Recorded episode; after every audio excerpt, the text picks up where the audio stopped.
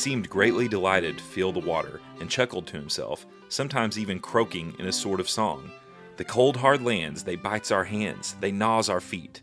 The rocks and stones are like old bones, all bare of meat. But stream and pool is wet and cool, so nice for feet. And now we wish, ha ha, what does we wish? he said, looking sidelong at the hobbits. We'll tell you, he croaked. He guessed it long ago. Baggins guessed it. A glint came into his eyes, and Sam, catching the gleam in the darkness, thought it far from pleasant. Alive without breath, as cold as death, never thirsting, ever drinking, clad in mail, never clinking, drowns on dry land, thinks an island is a mountain, thinks a fountain is a puff of air, so sleek, so fair, what a joy to meet, we only wish to catch a fish, so juicy sweet. The Way Lesser Inklings podcast attempts to pay homage to the great writers, thinkers, and philosophers of the 20th century known as the Inklings, and to try to inspire a love for reading literature and finding the good, the true, and the beautiful in the written word. Welcome back to the Way Lesser Inklings podcast. I'm one of your hosts. My name is Josh Rice, and here with me again is my brother Jake. Say hey. Hey. There he is. So today we are going to be talking about chapter two of book four. This one's called "The Passage of the Marshes," and uh, I'm going to do no preamble. I'm going to kick it to you, Jake, and you can maybe that will be an omen this time. But uh, I'll kick it to you for uh, giving us the narrative. So Yeah. run with it. Um, Frodo and Sam pass through the marshes. um, yeah, it's. I mean, um, that's pretty. I mean, it. admittedly, admittedly, uh, this is a tough chapter. One of the, I think, one of the toughest ones. I think we have some good nuggets. Um, but but narratively, really, it's. Um, I think it's. I think the build is continuing to establish personalities and relationship bonds as they go through the marshes, as they encounter trials in the marshes. Because most of they they do they do come out of the Emyn Muil, but most of the time in this chapter is spent navigating um, the marshes, heading southeast uh, towards towards Mordor, Hmm. um, and and you know really the the things that happen are all kind of relational, conversational, other than the uh, the winged Nazgul that fly over. right? Which has kind of become a constant specter at this point. Mm-hmm. They're Yeah, they're they're in and out all the time, and I think I think that's Yeah. to remind us of Sauron's eye. They're they're kind of the personification of it. Um, so Yeah. something we don't do often is, I think it is probably good when we start to kind of set a mood geographically on this one because when you it, it's funny and i think right i mean as far as if you're just talking about like what is this story about um this chapter is probably one of the simplest as, as far as what actually happens in the chapter to progress the story which is they go through the marshes um i think it is important though to not lose that they are the dead marshes and that it's stinky bog with it looks like poisonous slime on the rocks. He he describes it as livid. He he talks about you know stuff vomited out of the earth in this chapter. Um, a lot of language like that that's trying to make you feel I think grossed out or a little bit sickened. Mm-hmm. And then and then kind of in the in the midst of it, there's these ghostly lights that come out of the out of the mirrors in the pools that have mm-hmm. like you know the specter of of fallen soldiers, orcs and, and elves and men that are in the pools. And so that that kind of sets the mood is that this is a really awful place. And I think mm-hmm. I think because of that, like most of what happens in this chapter is pretty awful. Like really. It's it's it's a real downer. Um and so we don't do that often. I think I think that it's easy to miss probably that the geography is really important to what Tolkien is trying to do in this chapter. And I don't think either one of us could quite put our finger on it until you know we were we were kind of pre-gaming and I don't know. You cracked the code for me. Um so it's since you did it, it's it's probably Yeah. good for you to kind of get us going. I know you wanted to talk. Yeah. There's a, there's a poem that happens really, a song that happens early, and so Yep. why don't you just bundle that all into one? What did you see here? Yeah. What did you want to Yeah, say I think-? So, yeah. I think so. I want to respond a little bit to to that because I do think like the specter, and we'll I'm, I, we'll probably touch on it more. I think the specter of the Black Riders is also. I think it's it's to bring the threat and the terror of Sauron. Um, to, I think that his eye is watchful. I think it's also to remind us that we are clearly in enemy territory. Mm-hmm. Um, and so like they're they're you know they make one appearance in the previous chapter.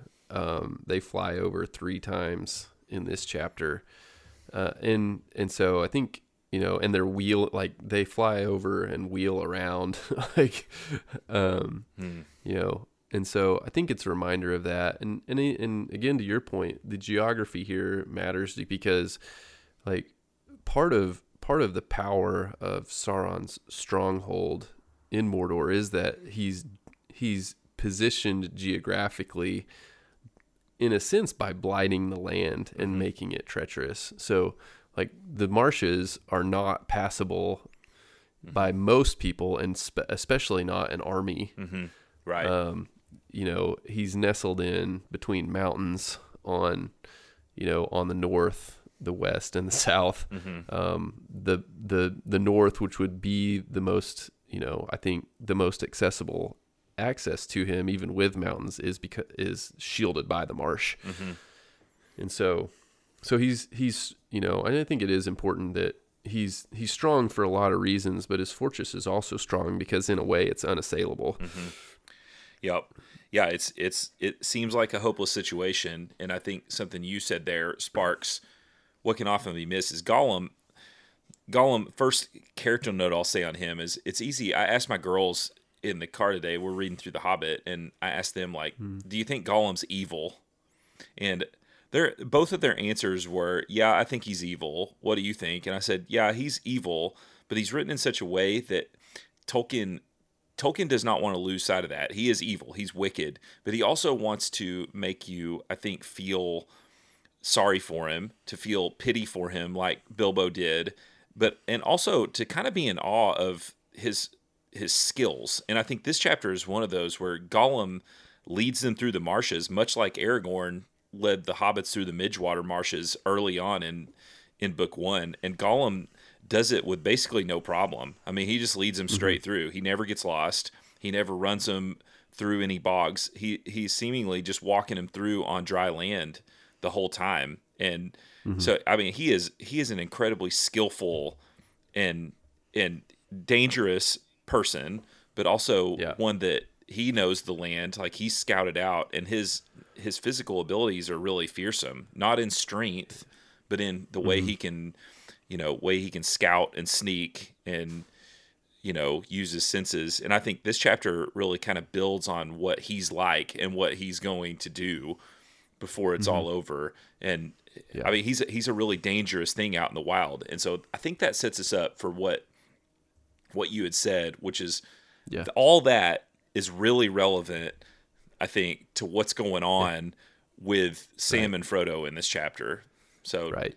Yeah, and so and so then yeah, we a little bit different episode already. yeah, Um, it- but I think I do think the main point of the chapter um, is that is that this chapter is is a build up of um, of Sam growing in bitterness and darkness. And I've got a line I want to read, um, and we'll, we'll probably it's it's pretty late, and I thought it was interesting because I think that um, I think that Tolkien doesn't often do this for us, where he tells you like he kind of tells you what the inner thoughts are of a character or the in this case it's not even an inner thought it's like the status of the character and and he doesn't do that often and so it, was, it kind of it really jumped off the page to me because because of how subtle he is um, with motivations of characters Mm. And so I'm going to read this real quick, and then I do want to jump back, and, Okay. and then kind of maybe maybe I know the narrative is is a little choppy because it is just marching, and there's not like there aren't critical events, but I think Mm-hmm. yeah, we think don't need to be chronological, probably. right? And so I think um, I think there's things I want to step back to, but um, so to set up this line, um, they're they're they're getting close to coming out. So they've they've been in the marshes for uh, the whole day, basically. I think um, they may even be on their second day. Um, and so the burden of the ring is is weighing on Frodo. Um, they are approaching the Black Gate, uh, and you know, and it's a grueling task. They've already been through the Emyn Muil, which was also a treacherous path, um, and so there's there's that in mind, um, and then there's just the relationship back and forth, which I, I think we'll probably talk more about with with Gollum, the way he behaves towards Frodo and Sam. Um, like some of the changes happening. But it says, uh, so there's the burden of the ring, the weight of it. It says Gollum probably felt something of the same sort, talking about as Frodo. But that, but what went on in his wretched heart, wretched heart, between the pressure of the eye and the lust of the ring that was near, and his groveling promise made half in the fear of cold iron, the hobbits did not guess. Frodo gave no thought to it. Sam's mind was occupied mostly with his master, hardly noticing the dark cloud that had fallen on his own heart. Hmm. And and so that last little part, I think, to me was the the the big theme of the chapter because it is building the relationships. Is that every look that Gollum gives is Sam despising it mm-hmm. and growing in bitterness, um, growing in hatred toward Gollum, and and you know, and you helped me unpack kind of the last piece because I felt like there was a parallel to the marsh, um, to the dead marshes with it, and I couldn't quite put my finger on it. And you, you kind of you opened the door there um, with with what the marsh is about. So I'll let you you take over with that. Yeah. So so the marsh itself is basically a monument in a way, like a foul monument to something that was really grand. And and it's it's a pollution of something. So there was the there was the last alliance of elves and men that fought against Sauron on this battlefield when Sauron had the ring. So he was at full power. And and it's kind of like these were the heroes of old. This is where you know Elendil and Isildur and Gil-galad like these and Elrond like these high people that that were powerful and learned, they got together and they did what we've been talking about for chapters now. Like all of the people got together to fight against this enemy and you know they laid old quarrels aside and they fought and died on this plane like there were there was carnage you know and and it was a high toll but in the end you know heroically Isildur um, cut the ring off of Sauron's hand and Sauron was banished and undone and you would think you know in a virtuous society where you control the land, you know, there would be monuments to those that fell in this area. Mm-hmm. But kind of in a in a reversal of that, Sauron is never fully rooted out. Gandalf says it at one time, I think that that Barad-dûr, you know, was defeated, knocked down, but not all the way down to the foundations. And so Sauron always kept an outpost. He was always watching. And so the this land that should have been a memorial to valor becomes just this ghostly death march that actually serves Sauron's purpose. And so what should have been great, what should have been heroic, what should have been valorous is a dead, stinking thing that gives the appearance of life. Like there are plants in it, there's water, but mm-hmm. very notably, there's no birds right? Gollum says no mm-hmm. crunchable birdses anywhere. That's really weird in an area that should have, you know, all these insects and water. Wetlands, you know, wetlands and marshes have tons of wildlife in them, but but not this one. And it's because it's a it's a death swamp where mm-hmm. everything that should be alive is actually poisonous and like, you know, spewed out. And he gives he gives these descriptions of it being like acids and toxins. He, you know, I think the word livid, the way he uses it. You know, the word livid means angry and furious, but I think mm-hmm. in this case it means like brightly colored and just unnatural. You know, that mm-hmm. that this whole area is unnatural. And in the midst of this, maybe our truest, maybe our most optimistic, you know, to the point character, Sam, has become anything but that in in this chapter. And Mm-hmm. There, there's kind of it all gets flipped around in this chapter because Frodo is the one.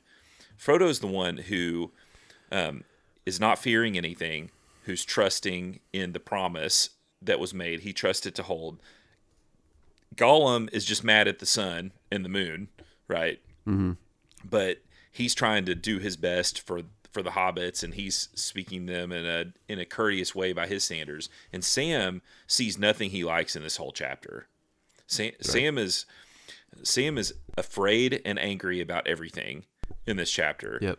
And I, I think that is that is very strange. I mean, that's not yep. what he's like. That's not what he's been like, and it's not what he's going to be like. And I think once you start to peel the layers off, you start to see something that that seems really simple is actually just another one of these chapters where Tolkien is just geniusly building this thing that he's going to bring and it's these low spots that are almost imperceptible like nobody thinks of sam as being gloom and doom because of where mm-hmm. he ends up and because of where he starts but in this chapter you know people who say characters don't develop in lord of the rings this is where we know that they're just not reading very carefully because sam mm-hmm. is going through an arc here right where things yep. are changing and i think frodo yep. is too because frodo's going to change and we start to see the ring as a character and how the ring works on virtuous mm-hmm. people so I know that was a lot, but I, I think that, that that dark cloud that is so often, and I know we'll talk about we'll talk about that at length because that is the main point here.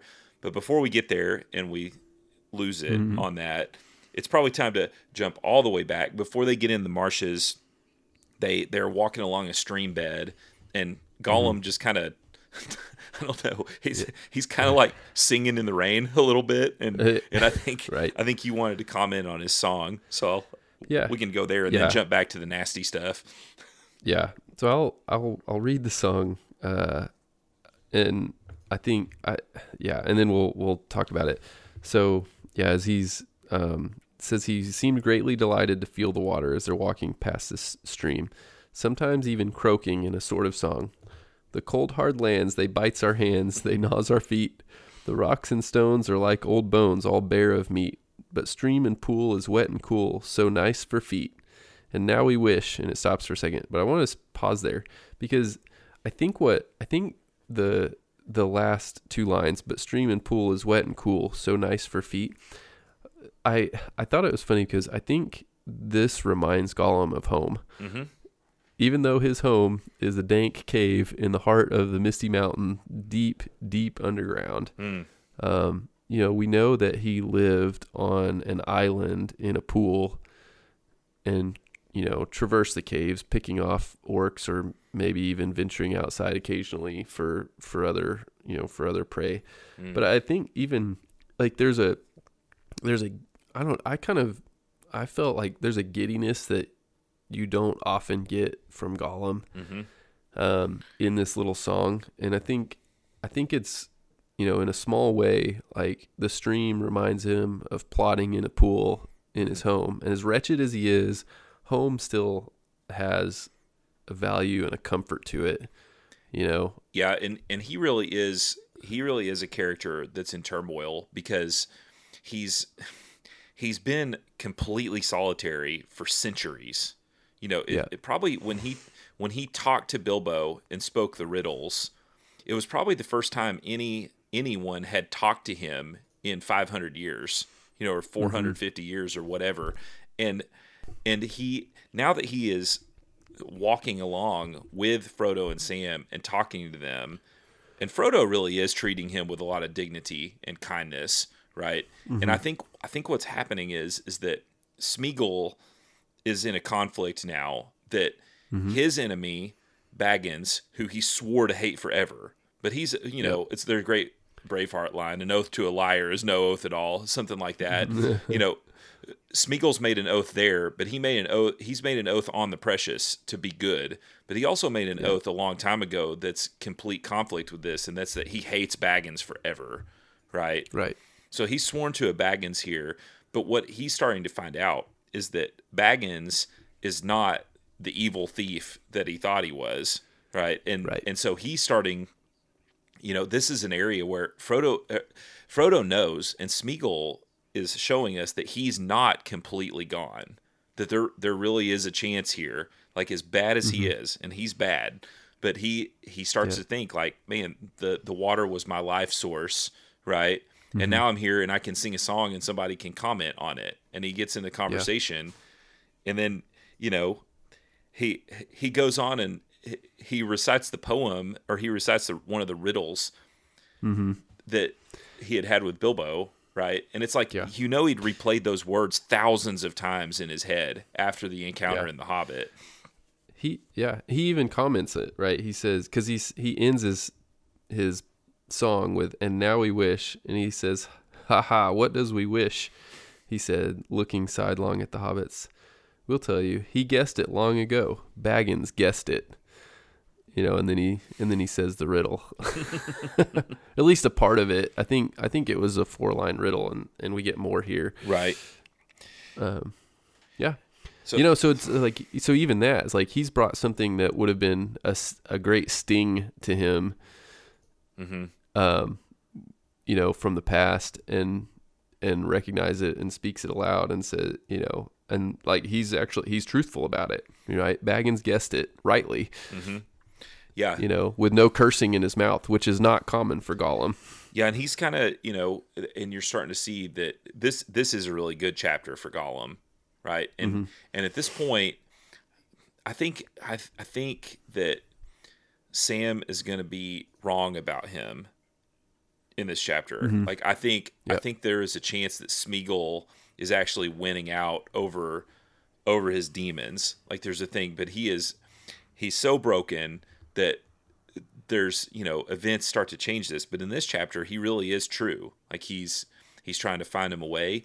He is you know he's doing what he said he was going to do. He's trying to hide them. He's trying to give them wisdom you know how to hide from Nazgul. He knows the land. He knows the whole lay of it. Um and i think there's a nice little interchange that because Sam starts to worry about Sam, Sam is is simple minded, right? Like we've talked about, and so Sam doesn't really understand Smeagol at all because Sam thinks the biggest danger is that that that Gollum wants to eat them, and mm-hmm. that just shows that he woefully he he just does not have a clue what's happening, right? That mm-hmm. it's not it's not Gollum eating them. That's not the risk at all. Mm-hmm. But Right. but this leads us into a food exchange where Gollum's hungry, you know, his green fire in his eyes, which we'll learn is when he gets really strong and aggressive, right? Mm-hmm. But yeah they start eating lembas, which is the elven food, and you know, Gollum Gollum sniffs the leaf and just again, kind of like the rope, like just kind of goes crazy. Like I can't eat that. That's disgusting. You know, elves. And so we're mm-hmm. reminded like Gollum's not cured. You know, he's still he's still got the poison. He can't appreciate what's good and beautiful. Um, and Frodo says this line, and I, th- I think it may be the line of the chapter, right? I, I think because it's in such stark contrast to what's going on with Sam. Frodo says, Yep. says, well, Gollum says he will starve poor thin Smeagol. I'm sorry, Frodo said, but I can't help you. I'm afraid I think this food would do you good if you would try, but perhaps you can't even try. Not yet, anyway. Frodo, much like Gandalf with Saruman, Frodo, the the kingly man that he is, right, the the virtuous man, has fully embraced the wisdom of Gandalf and said, you know, I'm not going to deal out death and judgment. And he has hope for Gollum. He has hope that Gollum will someday be cured and be able to eat the elven bread and to be able to appreciate the good things. And he's Right. patient for that, but he's not going to force it right now. And I thought that's Yeah. it's such a good commentary on who Frodo is at this point. Right. Yeah, and I think it is. It's continuing to separate Frodo and Sam. That Frodo sees Frodo sees beyond the moment. That um, that Frodo is the greater. you know, he's he's the master, but he and he's the greater because he has he has compassion. And I don't think that look Sam might Sam might think that Frodo is like just wholly trusting in Smeagol. I don't I don't think that's true, but I also think that there's I think he's giving room for the promise to you know to say like F- Smeagol has to prove the promise, and so Frodo's not going to fret over it.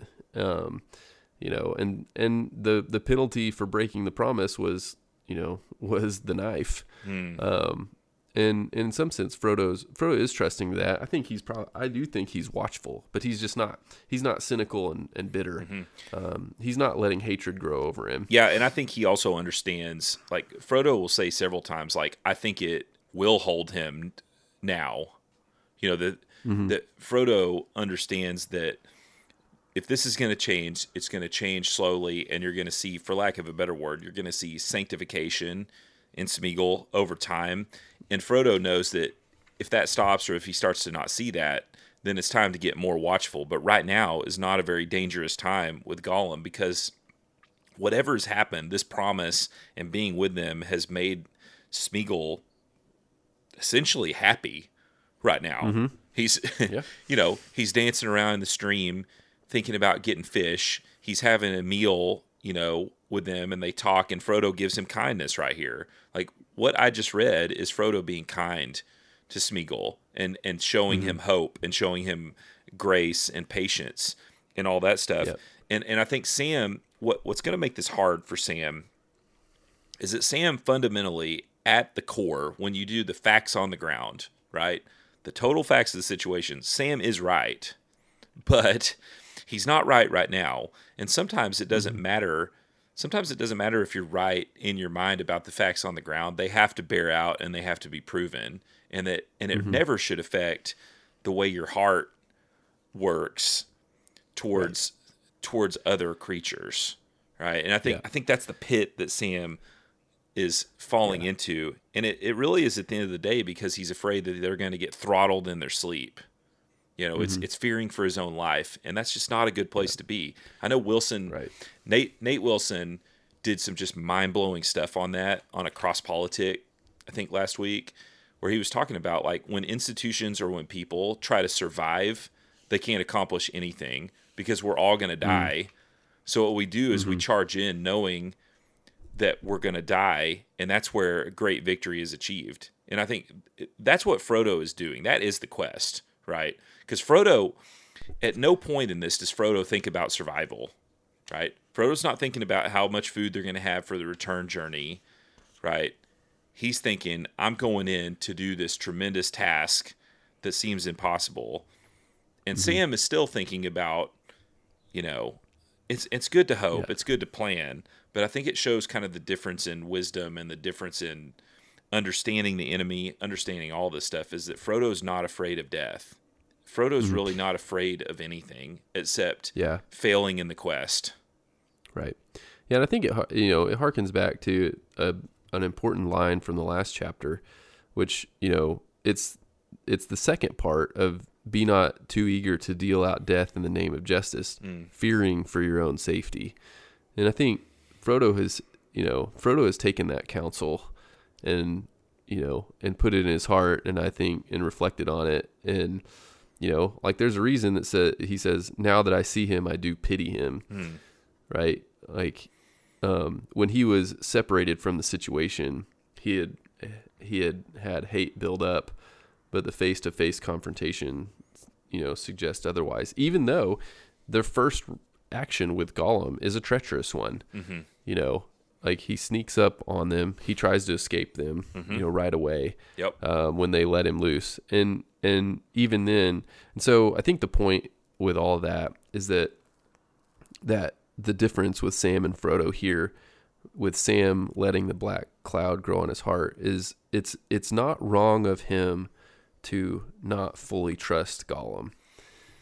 It is wrong of him to uh, to judge him guilty before he's guilty. Yeah, and it's also one of those things where what so so much on this, man.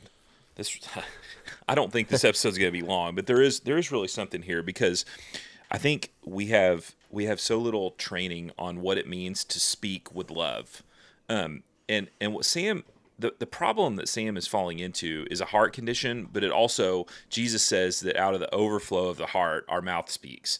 And what Sam's heart is overflowing with is anger, distrust, and bitterness. And so what overflows out of his mouth is just constant sniping and harping Yep. at Gollum.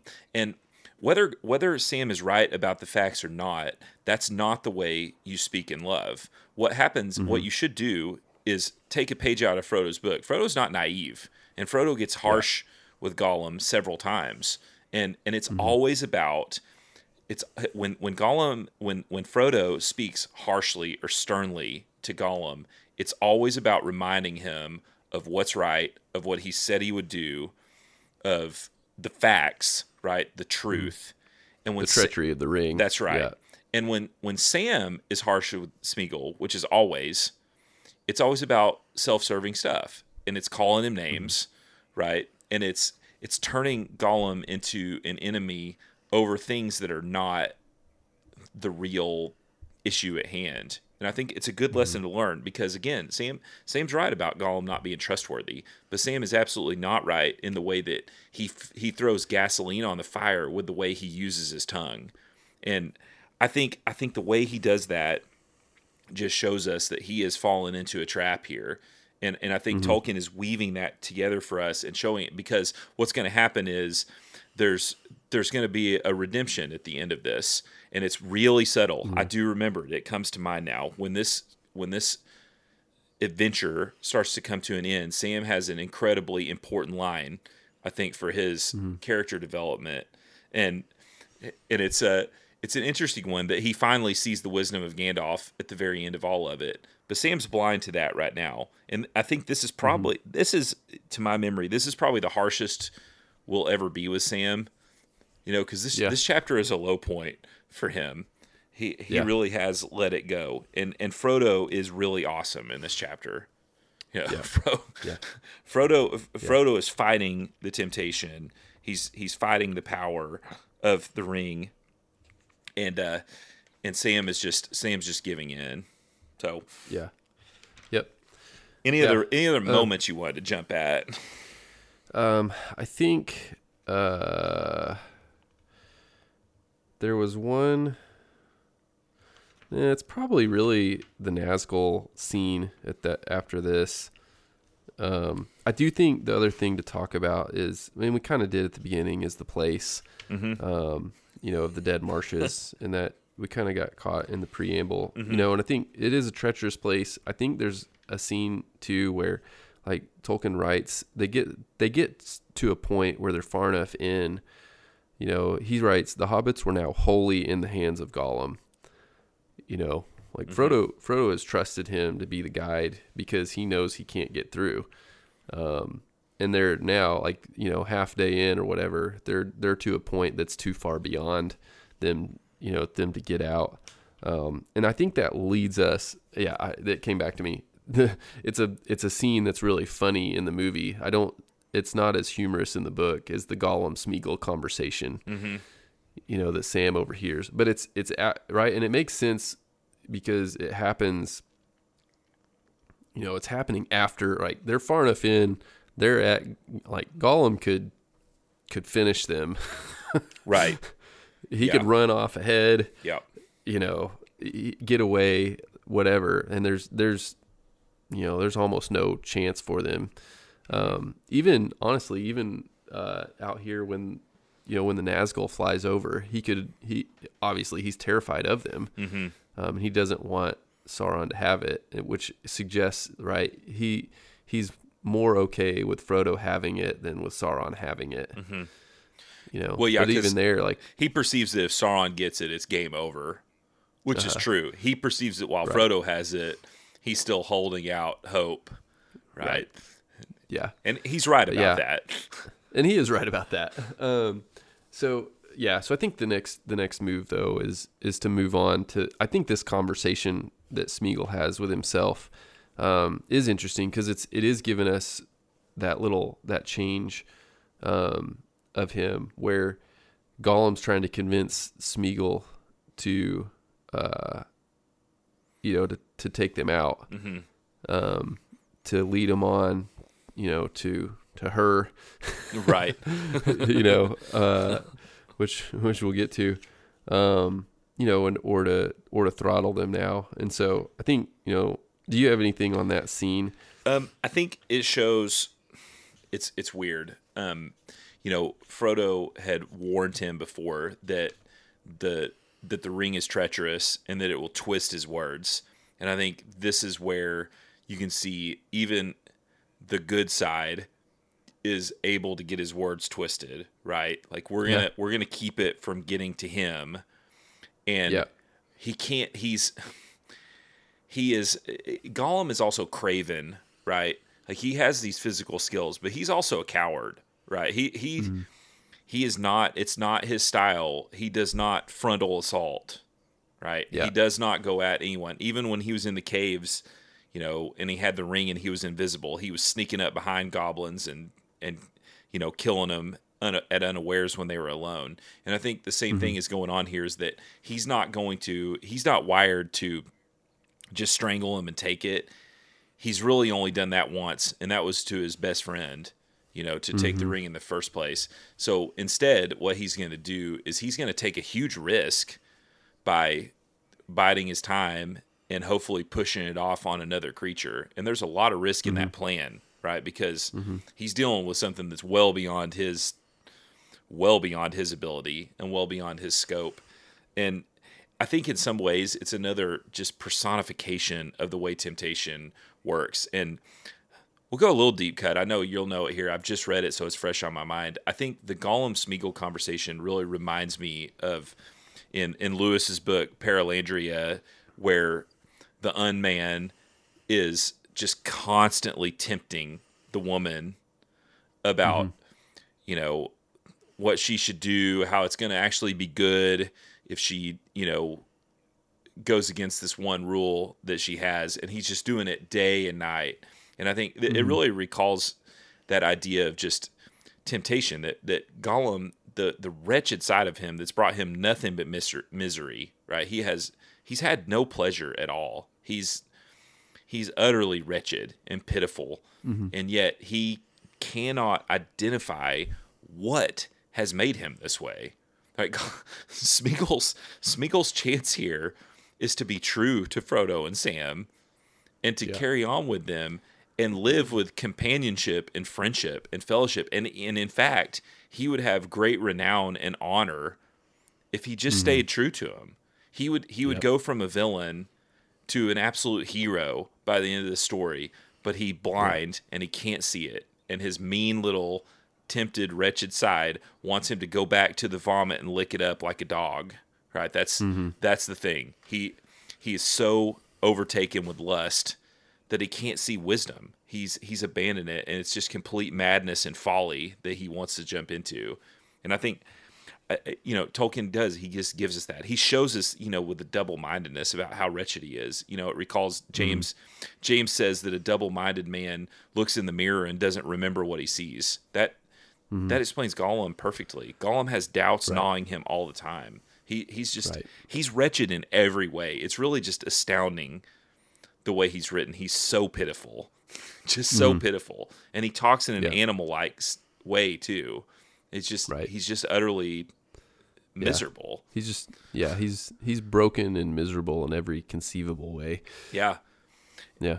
I, I do think I, I was going to ask you about it because I think it's along that that line is that at one point when they see the the dead bodies or like the glowing, Gollum talks mm-hmm. about Gollum talks about you. He says you can't reach them. I tried one time. I tried to sw- mm-hmm. I tried to swim down and touch them, but you can't touch them. They're only shapes to see, not to touch. They're all dead. Um. so I had this question. It says Sam looked again. Everything was Sam, right? It jumps off the page now. You said it. Sam looked darkly at him and shuddered again, thinking that he guessed why Smeagol had tried to touch them. Right? Why do we think Gollum did try to touch them? To eat them. Yeah, I think so too. Yeah. Because the only clue we ever get about Gollum is he wants the ring and he's hungry. yeah. Yeah, and that is disgusting.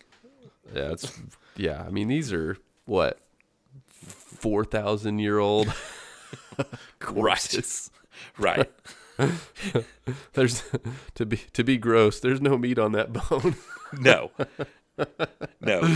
And and once it, and once again Sam is he, this is another piece right where it just it boisters him in his notions, right? It's like this nasty little thing is swimming down in these disgusting pools trying to touch dead bodies.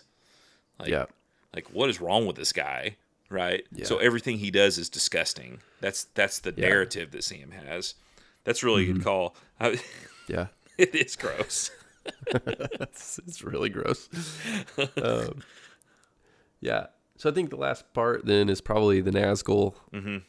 You know, so the Nazgul fly over. Um, it happens several times. You know, Gollum Gollum goes fetal position every time they you know every time they wheel over, uh, and you know so he's terrified of them. Um, you know, and he's, you know, he says they feel us here. They feel the precious. The precious is their master.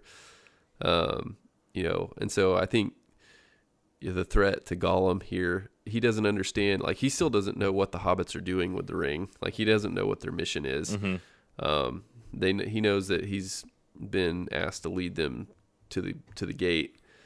You know, but but he, you know, the I don't know, the Nazgul are are a terrifying thing. It's it's interesting that someone that a character that is wretched who's spent just centuries in darkness, you know, how even to him the the Nazgul are just terrifying to the point of fainting almost. Where he's, you know, he's completely enfeebled by their presence you know, and I, I think because because they bring fear, you know, to the surface, you know, like his fear is being discovered, um, you know, which is why he's a he's a slinker that, you know, his fear is always being caught and seen, um, you know, and found out, and and so I think like he gets he gets small because because that's what, you know, that's what his fear response is. Hmm. Yeah, I think that's exactly right. I think they they are also showing, you know, the Nazgul come, and then right after that, we get that the mountains are no longer a shadow on the horizon; that they could actually see the fence of Mordor.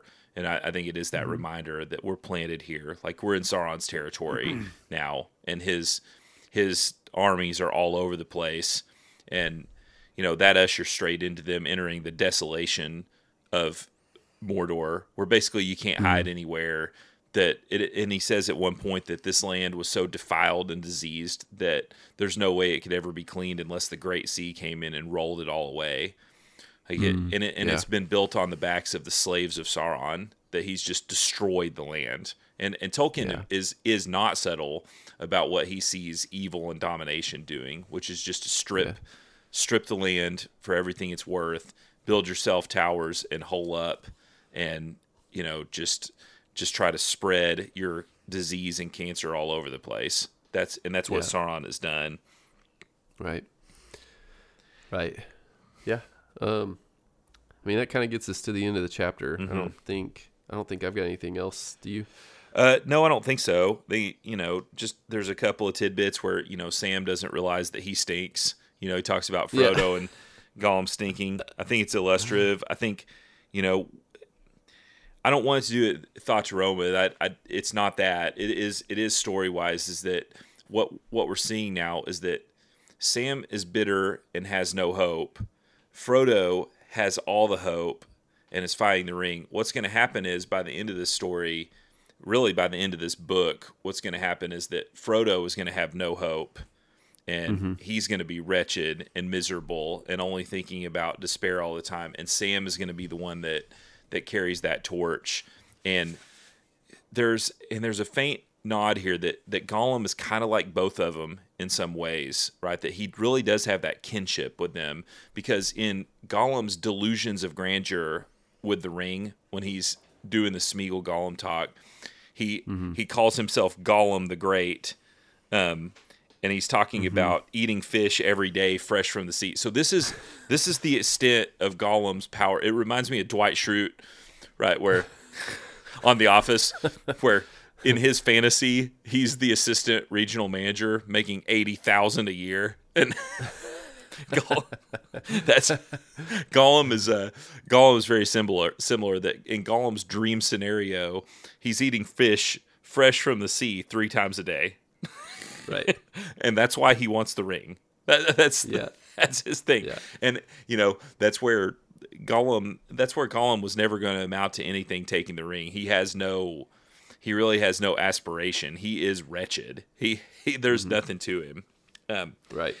and I think I think Yeah. for me that's that's probably everything I I saw in it and really wanted to do. So Yeah. Okay. we ready for thoughts to run time. with? Time for a thought to run with. I'm quite sure it's your turn this time. Okay. All right. so this one this one's heavy. Um and it's about bitterness. And Yeah. I think I think that bitterness is one of the absolute toughest sins to deal with. Um and I've experienced it recently and I think it can lay under the surface and be undiagnosed and it can even be there when we say it's not there. And I think I think what makes bitterness so difficult is that bitterness is often based off of actual true things that were bad, right? Like so in this story, mm-hmm. Sam's bitterness towards Gollum is because Gollum is a murderer, he's a liar, he's a thief, he can't mm-hmm. be trusted. All of those things are true. And Sam mm-hmm. lets himself go into hating every single thing that Gollum does and just stewing on it. Mm-hmm. Sometimes in our lives we get wronged by people. They lie about us or they, you know, they do wrong to us. And what we want to do is in our culture we're highly incentivized to say th- platitudes like, "Well, I've forgiven them."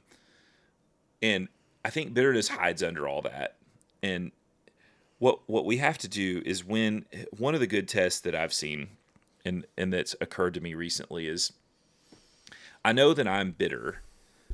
I know that I'm bitter if seeing something the person said or hearing about them brings out in me negative thoughts, curses, um, hopes for them to do badly, um, wishes for bad things to happen. And here's what I have to say. I actually I actually had to confess it to my wife last night that it's it's a dangerous poison that can live under our platitudes. And and what we have to do is what we've talked about several times is when that happens, we got to call it what it is. It's it's sinful bitterness and hmm. we have got to you know, we we have an answer that's not available to Gollum in this story, right? Or that's available to Sam in this story, is that we can take it to the cross. And and Jesus is not tolerant of bitterness. You know, he he talks about the parable of the the debt being forgiven, where a man was forgiven from from like billions of dollars of debt, and he goes out immediately and calls in the debt and and castigates the one who can't pay him his fifteen dollars back. And what we always do, where bitterness comes from, is that we forget how much we've been forgiven of. And like mm-hmm. Sam, we think that we don't stink. And Yeah. like Sam, we do stink. And and so I think that would be my thought to run with is if somebody's wronged you, or whether you perceive they've wronged you or not, think about it. Think about the thoughts that cross your mind when you hear the person's mm. name, when you hear what the person says. If it's something that rankles, if it's something that causes curses, if it's something that causes, you know, the German thing, mm. Schadenfreude, right, where you delight in them do, having bad things happen to them, you have bitterness, my friend. and at that time, it's time to pray and repent of Yeah. it and get rid of it. Yeah, I think. Um, yeah, I think that's really good, and I don't. I really don't have another place to go with a thought to run with because I, I really like. I think that I I think that that is the point of this chapter. Um, and so I think what I would like to do is to is to tag on with you a little bit and say because what one thing that is happening that it's easy I think with bitterness that it's easy to miss is that right no I think Frodo is the kind of character that would call it out if he obviously saw it Mm-hmm. um, and I think that's the point and I, you're you're you're poking at that is that bitterness is something that's not obviously seen Mm-hmm. by peers because the thing you say might be true but they but you know it, it takes time to see you know, the truth of bitterness, um, I think run out.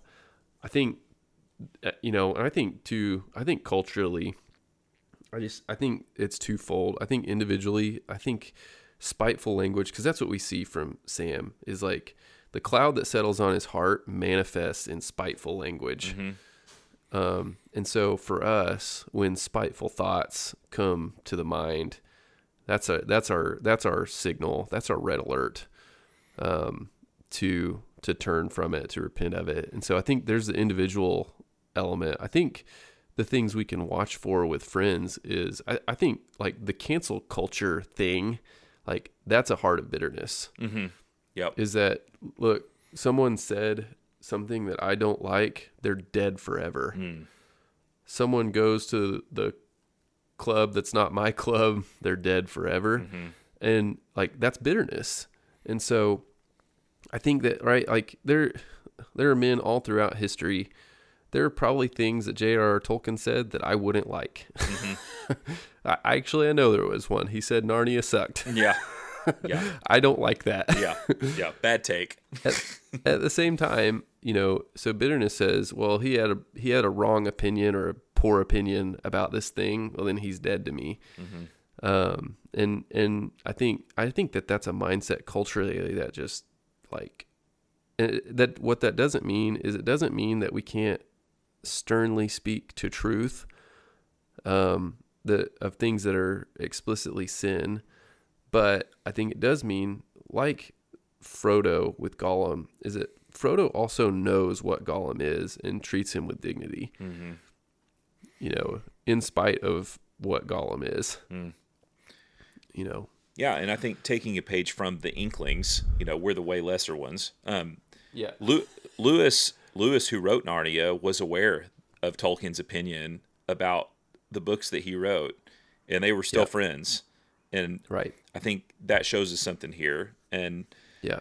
you know, we got out of here in under an hour. Um, Yeah. sorry to sorry to leave it on the huge you know the the downer the heavy note. But if you got bitterness in your life get rid of it. And Yeah. you know you can tune in next week when we talk about really cheerful things like the black gate of mordor. So until then take care and catch up with us if you're not there already. Until next time bye